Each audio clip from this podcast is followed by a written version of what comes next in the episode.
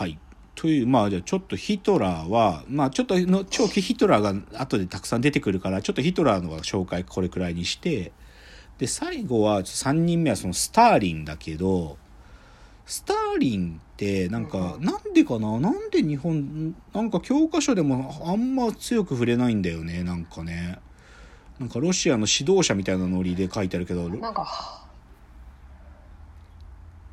ターリン。派手さがないからかな。いやいやいやいやいや。いやもうねスターリンね僕の中での評価はヒトラーと互角もしくはそれ以上の激ヤバ野郎なんだよ。でちょっとだから、毛沢東とかはいはい。まあそうね。だからその後の指導者たちも実はスターリンに相当リスペクトがあったから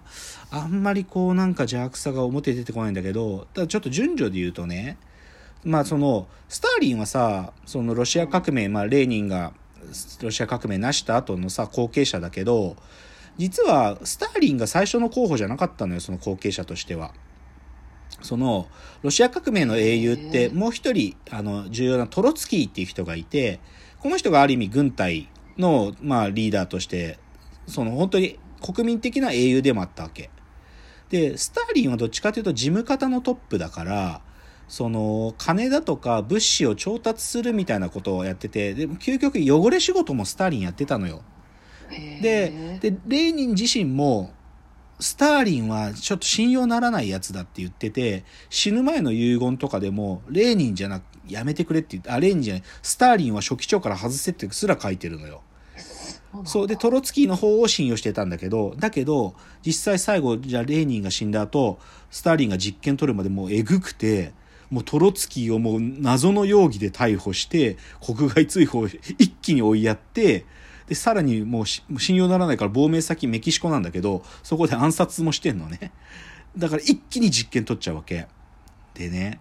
えぐいのがさ、もうトロツキーがロシア革命でやったその功績すらももう消し去るってことまでやるから、あの有名な映画監督が作った10月っていうその革命のね10月革命のことを撮った映画があるんだけどそこからトロツキーのシーンカットまでさせてんのよ。え ぐいでしょ。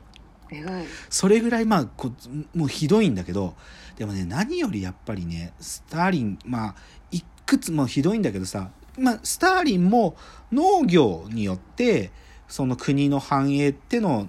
もう一度っていうことをやろった人なのね。で事実ソ連は対外的には何て言うか希望の楽園のように映っていてもうある意味共産主義ってものが実は最高の政治形態だってことを世界にアピールしてたんだけどでもその裏側にはもうね農村部でのもう強制収容所にぶち込まれた1500万人の農民たちの犠牲があったんだよね。だから1500万人やばいっすね。やばいよ。ウクライナとかが、まあ、その当時のソビエト連邦の中の一部だったウクライナとかねもうえぐくてもうバッタバッタ餓死者死んでんのよ。でもでもそれでもその農民からのその穀物の徴収っていうのはやめなかったやばいやつででねまあそのスターリンの特徴をよく表あの伝えるのは奥さんがいてね奥さんのアジェンダっつうんだけど奥さんはすごく熱心な共産主義者あの共産主義という理想に対してすごく従順な人だったんだけどそのスターリンのねその政治運営の真実を分かったら自分でピストルでねスターリンの前で胸撃ったんバンっつって。でだからある意味だからそんもうぜなんていうか抗議の自殺って言われてるんだけどすごくない奥さんにで奥さんが絶望して自殺するくらいひどいことやってたんだよ。でもそこで奥さんスターリンを殺さなかったんですね。そうそうそう。自分で死んで自分が死んでっていうね。だけどこっからでもスターリン止まんないで加速するの。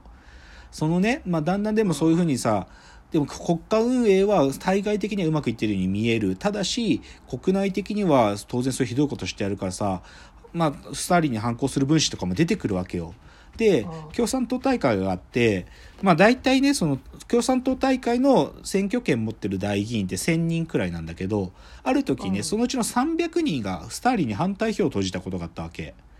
ででそのでも投票って無記名だから分かんないんだよ300名。誰が反対票したか、でそれでスターリン分かんないからもうね、適当な理由つけてこいつらだろうっつって500人ぐらい大議員全部殺したんだよ処刑粛清裁判つってもう適当な理由つけて。でその粛清がもう嵐がさらにその大議員だけじゃなくて全ロシソビエト全土に広がってもうね粛清によって殺されたやつ500万ぐらいいるのよ。すごくない？もう勝手な政治犯とか勝手な理由つけてバンバン殺してるの。北朝鮮はびっくりですよねだからでもスターリンが生きてる間は全くこういうことは公の場でもう口にもされないしうん。でもうあいつじゃあスターリンの悪事ってことがまあ国際的にもきちんとロシアソ連の国内でもスターリンのもう行為っていうのを否定しようっていうのが起きたかっていうとスターリンが70過ぎて死んで3年経ってから、まあ、フルフルシチョフっていう次の指導者ができ出てきた時に3年後にフルシチョフが初めて言ったのよ。そんな最近の話そうだよ。だから全然なの。もうそれまでずっとロシア最高あのソソビエト最高っつって毛沢東もキムキム・イルソンか。キム・イルソンとかもスターリン同士ありがとうみたいなこと言っとるわけ。で海外の作家とかもロソリソ連は最高だとか言ってんだよ。そんぐらい激ヤバなのね。でねこの辺ねもし知りたい方いたら映画があってうんあのね、スターリンが死んだ後のロシアの混乱っていうのをパあのコメディ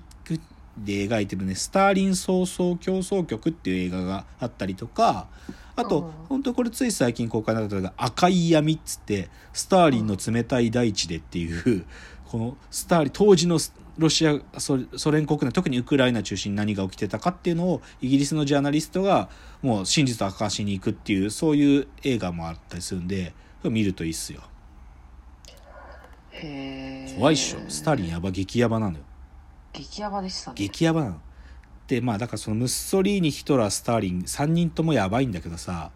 でもこの3人って意味意味軸もちょっとずつこうかすっててうんうん。まんっていうかねまあやつらのさなんていうか少しその歴史的にこう抱いたこうなんていうのやつらの野望は何かっていうとさまずムッソリーニはさそれこそローマ帝国をもう一度みたいなこと考えるやつだから、それこそイタリア国民っていうのは旧ローマ帝国の本当の末裔なんだっていうことをろもうマジで言ってでやつの思想は地中海をもう一回俺たちの海にみたいなこと言うわけよ。うん。だからスタムストリーニの最初のなんていうか海外への侵攻はアフリカなんだよね。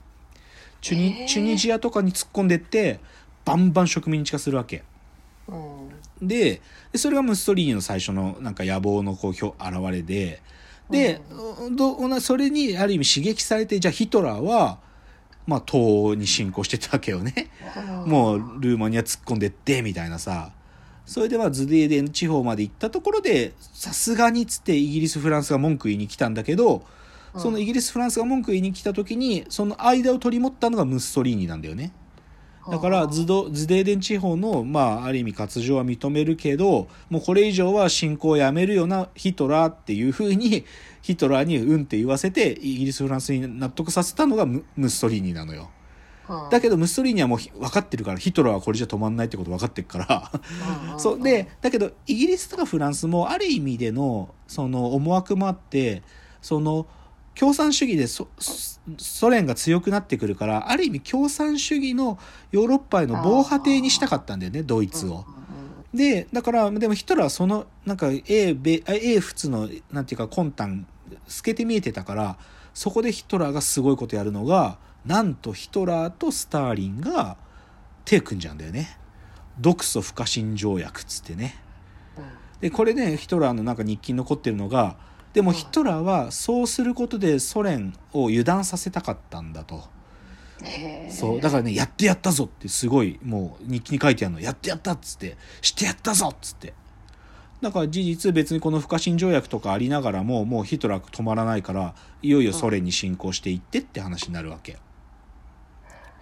ででもねそれはねある意味ではムッソリーニが焚きつけたって側面もあってうん。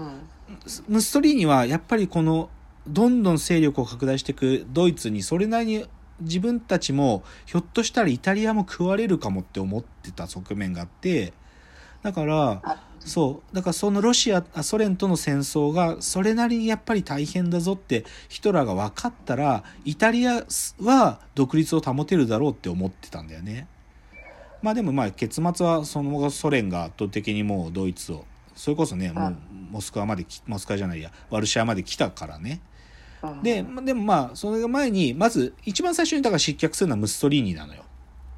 だけどこれ笑うのがさムッソリーニが1943年ぐらいに首相から追い落とされた時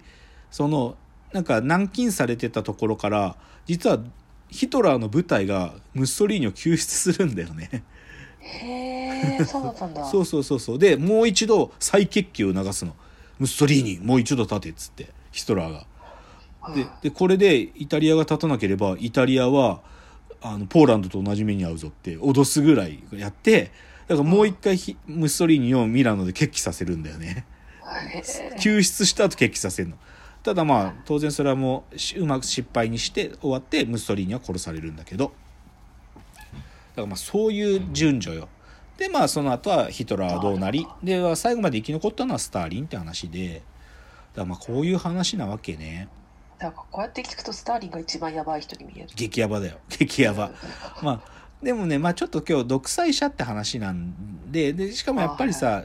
僕らがスターリンに馴染みがないのと同じまあその理由の一端はさどうしてもヒトラーのやったことのえぐつさっていうのがやっぱりいろんな方も語るし映像作品でもどうしても多いのよ。うん。相対的にねやっぱりヒトラーものっつうのがだからちょっとそのヒトラーものの話をちょっとここから少し紹介して今日の本誌である映画の話に入っていきますね。はい。じゃあ次のチャプターです